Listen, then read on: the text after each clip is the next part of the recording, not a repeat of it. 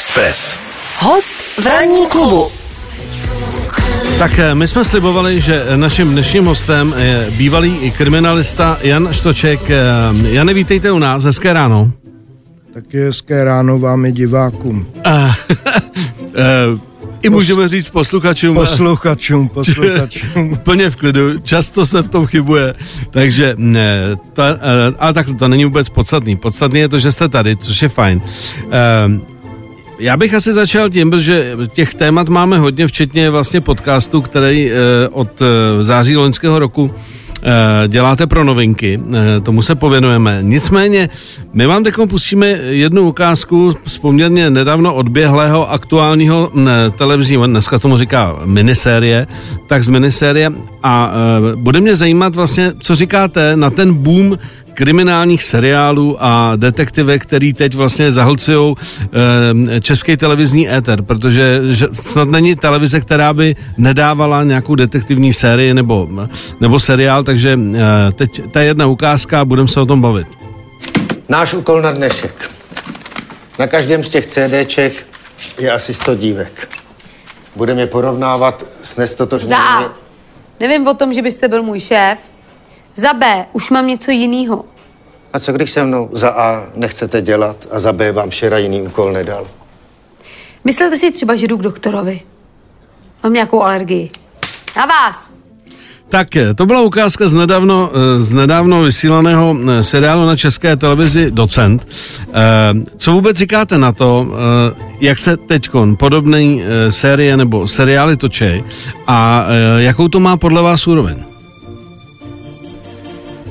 No, točej, ono, dřív to bylo takový tabu, ale dneska, dneska mm, už to je takový docela častější a takže já jsem celkem rád, já si to i na to, na to jako koukám. No, úroveň záleží, kdo to píše, no, někdy to úroveň má, Některé teda ty pořady, já je nechci jmenovat, tam už to je horší, tam třeba když se na to dívám, tak se v tom začínám ztrácet, ale jako když to píše přímo nějaký bývalý policajt, tak si myslím, že trochu to úroveň má, no. Tak v tomhle případě je váš bývalý kolega, konkrétně. Bývalým kolegou já se moc nebavím, protože tam máme nějaký dluhy, co se týče plíška a podobně. Tomu se chce dostat, protože vy jste vlastně eh, sloužil jako předloha eh, kriminalisty, eh, který je vlastně vyobrazen v případech prvního oddělení a hraje ho tam Bolek Polívka. Hmm. Tak to je třeba věc, která mě zajímá, jak jste se popasoval s tím, že se na sebe v uvozovkách díváte a zároveň víte, že to nejste vy, protože si myslím, že to je opravdu jako taková citlivá věc, když se na sebe člověk jako díla, dívá v nějakém seriálu. No, je to velice citlivá věc, protože samozřejmě tak, jak to stvárnil herec Bolek Polívka, tak trochu, eh, tak ta realita je trochu přece jenom někde jinde. A mně se na to dívá velice špatně. Jo. Mm. To jako, eh, je postava pro film zajímavá, ale z mýho hlediska tragická, jo, mm. protože už jenom tím jeho přístupem a takový to uvažování, to jako není dost dobře možný, jo, že by seděl za stolem a teďka prostě tam e, rozváděl nějaký dedukce, jestli někde vraždila žena, nebo ono se to dělá trochu jinak, jo, prostě musí mít něco v ruce, aby nějaký dedukce vytvořil. Takže e, dívá se mi na to špatně, už jsem to říkal let's kde, ale já nikdy nechodil teda ve flanelové košili a um, tak, jak je teda ta postava, postava udělaná, no, takže měl jsem dost i rozhovorů s Marešem i s Malindou, jako... Co vám na to řekli? Že jako to, scenáristi a váš bývalý kolega. No, že to je umělecká fikce, že hmm. prostě to no, není to žádná umělecká fixe, jo? ten prostě vytvořil něco, čím podle mě zlomyslně e, mi tam poškodil. Mm-hmm. Takže to berete osobně? Já to beru osobně, no. Dobře. Ondro, prosím tě, ty pěkně oběhneš barák, všude zazvoníš, zeptáš se, kdy ji viděli naposled, jestli neslyšeli křik a tak dál. Hlavně důchodci, mámy na mateřský dovolený, prostě ty, co nemají nic na práci, rozumíš? Já už na to běhání nemám nohy, víš. Tak eh, tohle je pochopitelně Bolek Polívka, jako tedy major Plíšek v případech eh, prvního oddělení. A já se chci zeptat, eh, protože vy jste v jednom rozhovoru mě to pobavilo, řekl, že tam vlastně ta postava je taková jako, no prostě označuje se to jako blbce, že neumí řídit a, a tak dále. Byla to třeba jedna z věcí, které vám na tom vadily, že vlastně ta postava byla vykreslená až tak jako, taková jako, řekněme prostě? No samozřejmě, že mi to vadilo, protože tu práci jsem dělal, já nevím, hrozně let a jako třeba řídit auto, no to je alfa omega té práce, jo, nebo manipulace ze zbraní, tam jak si prostřel... Něco nějak prostřel že nebo prost, kalhoty, nebo něco takového. kalhoty, prostřel si gumu auta, to jako je věc, která tam podle mýho nepatří, když je to zase otázka, jestli pro diváky to není, není nějaký zajímavý, ale já se nemůžu furt zbavit pocitu, že v tom vidím takovou sválnost autorů, ať už jednoho nebo druhého. No. Jako, uh, můžeme to nazvat vyřizováním účtu? Já bych to i klidně nazval vyřizování účtů. No. Mm-hmm.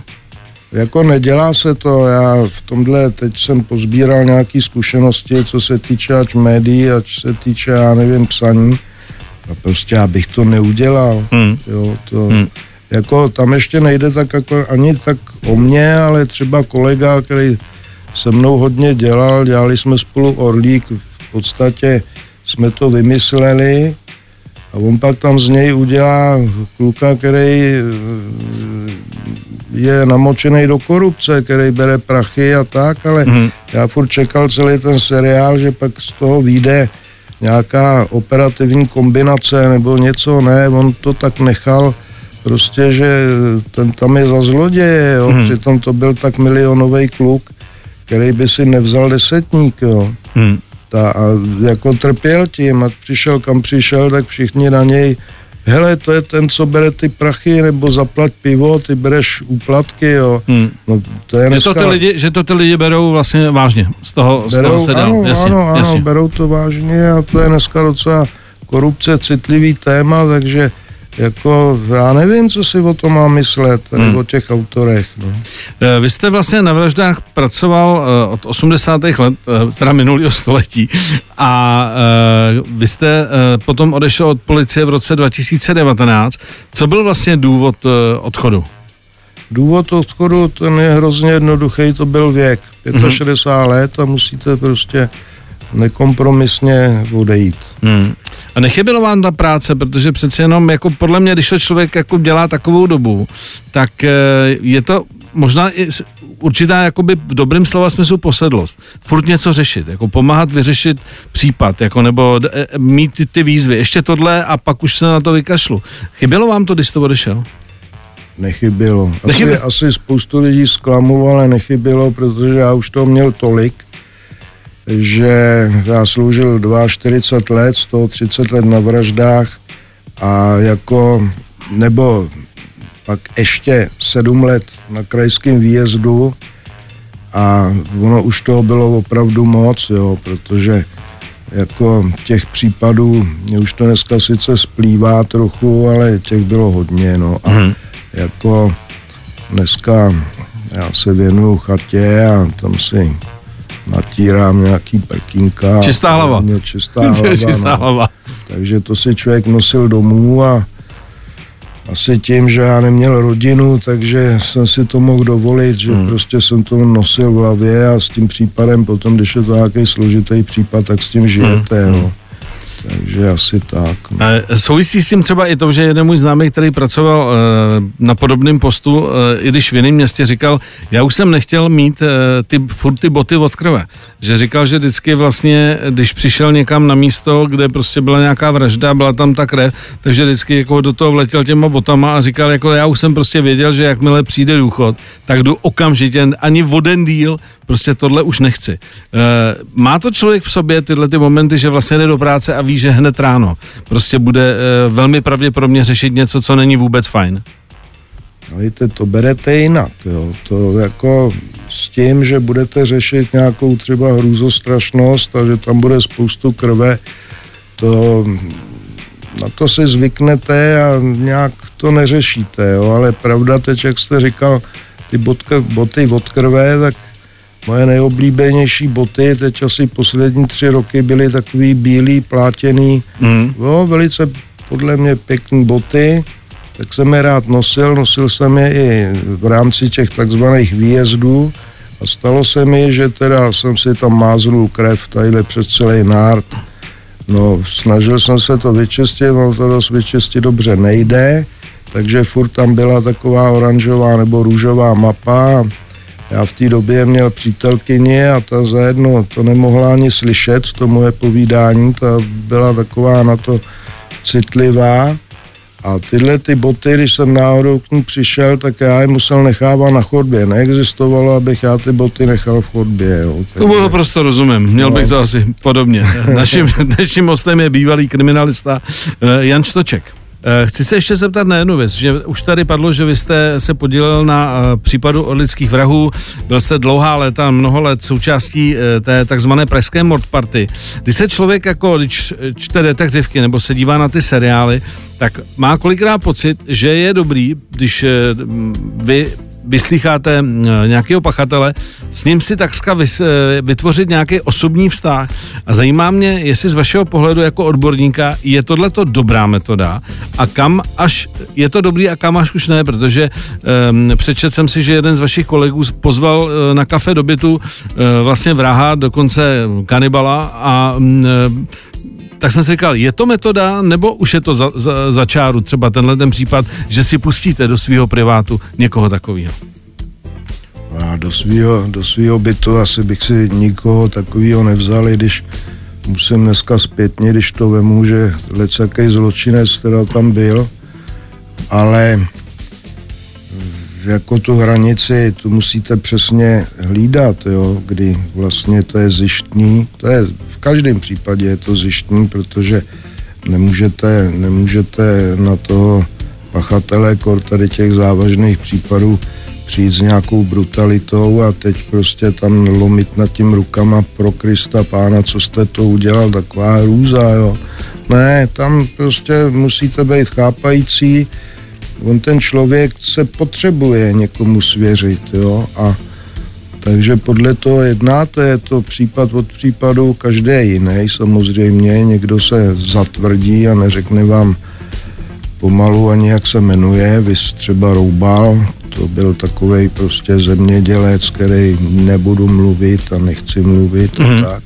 No ale pak máte takovou specifiku případů, kdy teda ten člověk by nejradši vrátil čas a... A co vám o to vyprávět? chce o tom vyprávět. Ono těžko asi to může vyprávět manželce nebo rodičům nebo nějakým přátelům. No a on mu zbyde nakonec ten policajt, který hmm. teda mu nastaví ucho a chápajícně teda s ním bude takhle o tom mluvit. A kde vy cítíte tu hranici kde, kde, si to, kde si třeba toho, je to třeba masový vrah, eh, pustíte k tělu v tom případě, že se s ním bavíte, jste ten chápající a vlastně ale furt víte, že to je prostě člověk, který zabil x lidí a víte, že prostě spolu v uvozovkách kamarádi být v žádném případě nemůžete.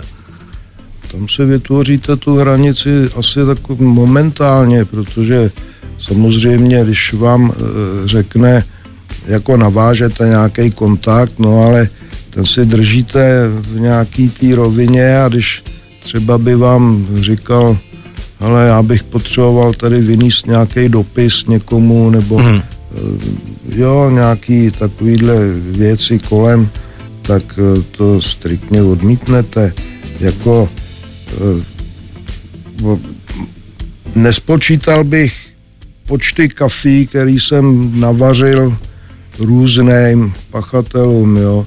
Ono není vrah jako vrah, jo, ono něco jiného, když se někdo pohádá v afektu, klasický příklad, bodne manželku nebo obráceně, no a něco jiného je, když někde z nějakých pohnutek sadistických nebo nějaký, nějaký takovýhle, takovýhle zjištný, zjištný motivy jde, vymyslí, naplánuje, pak někoho teda z tohohle důvodu zabije, nebo nájemní vraždy třeba. Mm-hmm.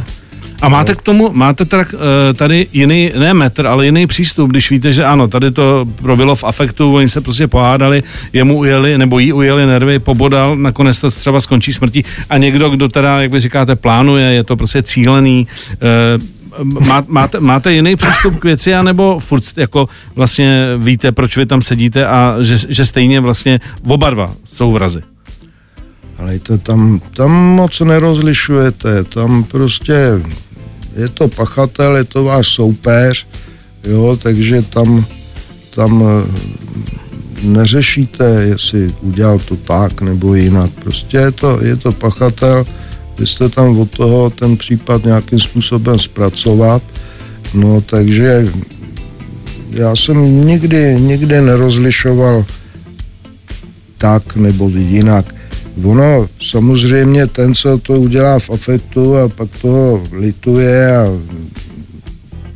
ten je vám nějakým způsobem, se dá říct sympatičtější, jo, ale zase vemu takovou tu známou klasiku, já nevím, Orlický černý, který zcela úmyslně za peníze nebo pro peníze zabije pět lidí, no tak co tam chcete hledat za sympatie, hmm. jo, to jako člověk dokáže kdy lecko pochopit, jako hodně jsem dokázal pochopit, no ale pak už jsou určitý hranice, přes který nejdete, jo, a ten člověk nemůžete ani říct, že je to sympatický pachatel, je to prostě pachatel, no. Ranní klub na Express FM. Říkali jsme, že eh, se podíváme na eh, vaši asi nejaktuálnější záležitost a to je podcast Zloděj životu, který funguje na novinkách CZ od 6. září. Vy teď vlastně děláte druhou řadu. Jak, eh, pane Štočku, vzniknul nápad, abyste vlastně na podcast dělal nebo vytvářel ty příběhy, které jste zažil? S tím přišel jeden redaktor z novinek, jistý pan Jakub Štěpánek, který mi oslovil telefonicky, no, že by měl představu teda nějakého takového díla.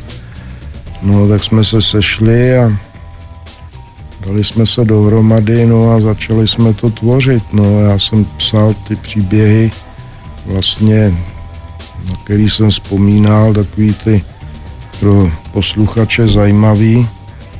Jako nedával jsem tam nějaký ty domácí záležitosti, nedával jsem tam ruskojazyční věci, kterých bylo spoustu, jo, ale prostě v tom, v tom takový té škále doby jsem pár těch věcí jako napsal a uh, namluvili to... jsme to spolu a Uh, to znamená, jsou to vlastně reální příběhy, které vy jste uh, vyšetřoval a vybral jste z toho to, co považujete pro posluchače za ty atraktivnější. Ano. Protože, jak jste říkal, prostě je spousta takový tý běžný v vozovkách rutiny, kdy prostě, uh, která je sice pravidelná nebo každodenní skoro, ale není to zas tak atraktiv, atraktivní v té vaší práci. Přesně tak. Mm-hmm. Prostě opravdu takový ty, nechci říct unikáty, abych to nezlehčoval, ale prostě věci, který pro toho posluchače budou zajímavý. Eh, jaký to pro vás bylo mluvit, eh, mluvit eh, na mikrofon, prostě natáčet podcast? To je úplně jiná disciplína, ne? Je, to je něco jiného. Něco jiného je psát, něco jiného je mluvit na kameru a něco jiného je mluvit na mikrofon. Já bych řekl, že je to ještě daleko složitější, no ale zase nebylo to naživo, takže jsme s panem Štěpánkem občas opakovali, on si to řídil, no a pak jsme něco vytvořili, si myslím. No. Takhle, ještě je to něco jiného, než to vyprávět kamarádům v hospodě, že jo?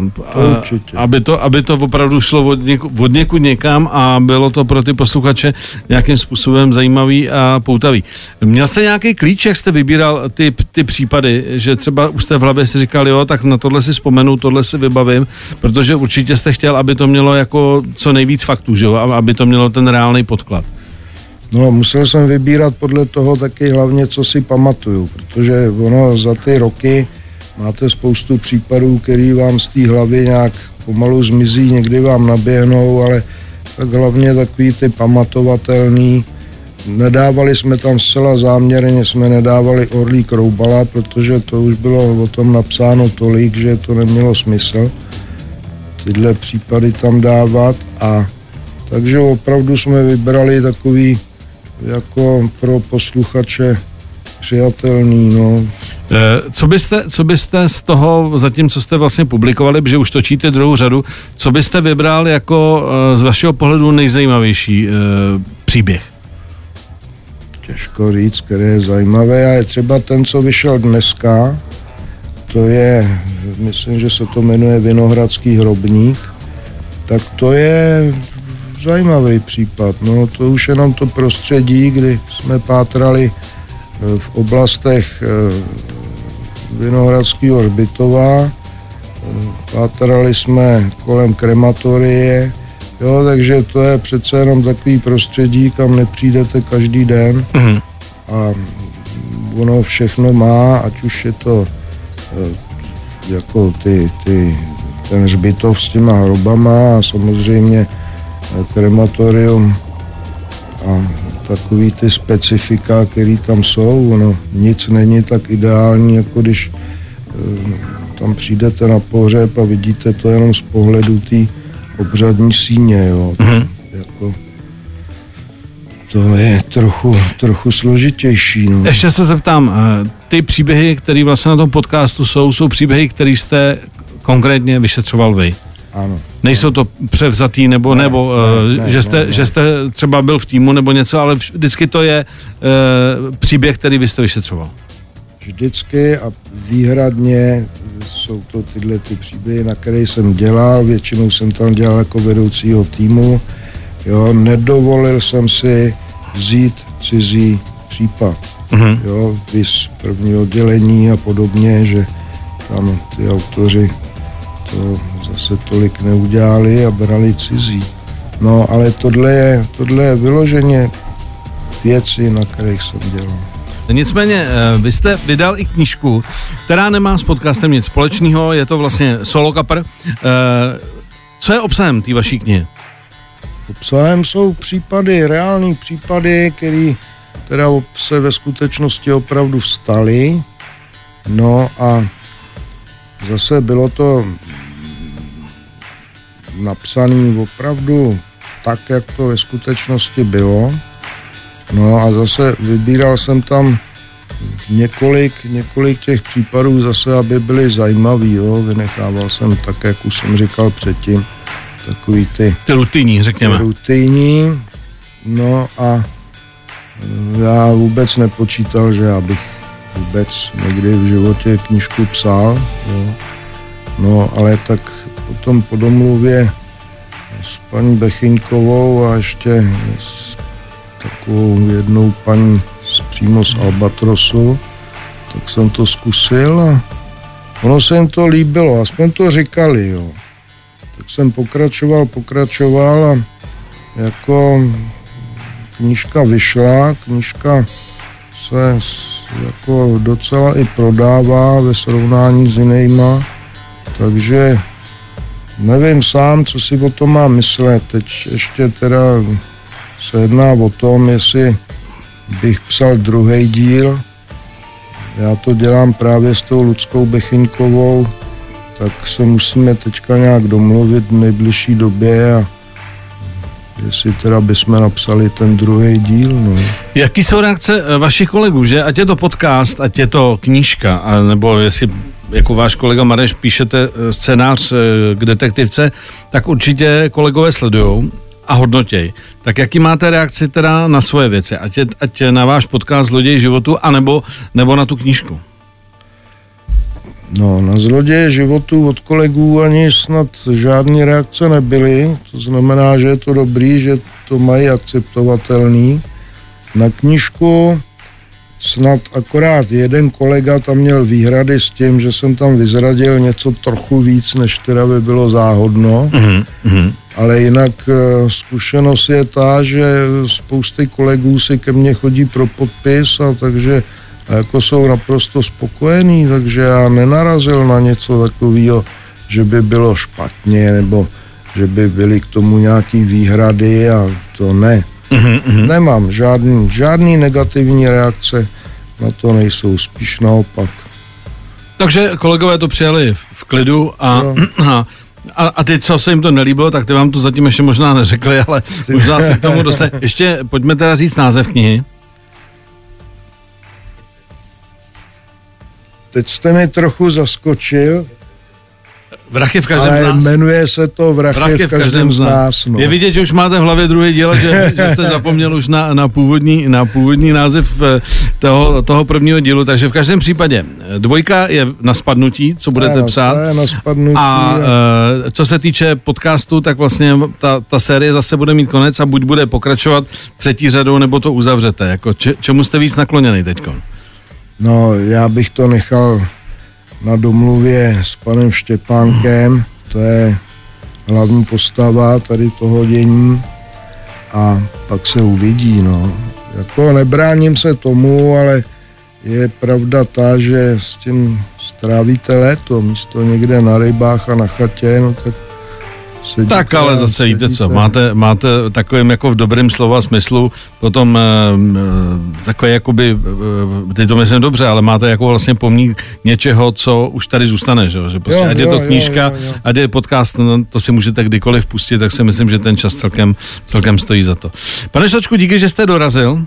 A, a držíme palce, ať, ať to zase uh, prostě funguje i v podcastu a ať se uh, dostanete k druhému dílu. Když už jste se do toho dal, tak aby to mělo taky uh, úspěšný konec. Jo, děkuji moc. Tak jo, díky za návštěvu. 7 až 10. Pondělí až pátek. Ranní klub a Miloš Pokorný. Na Expressu.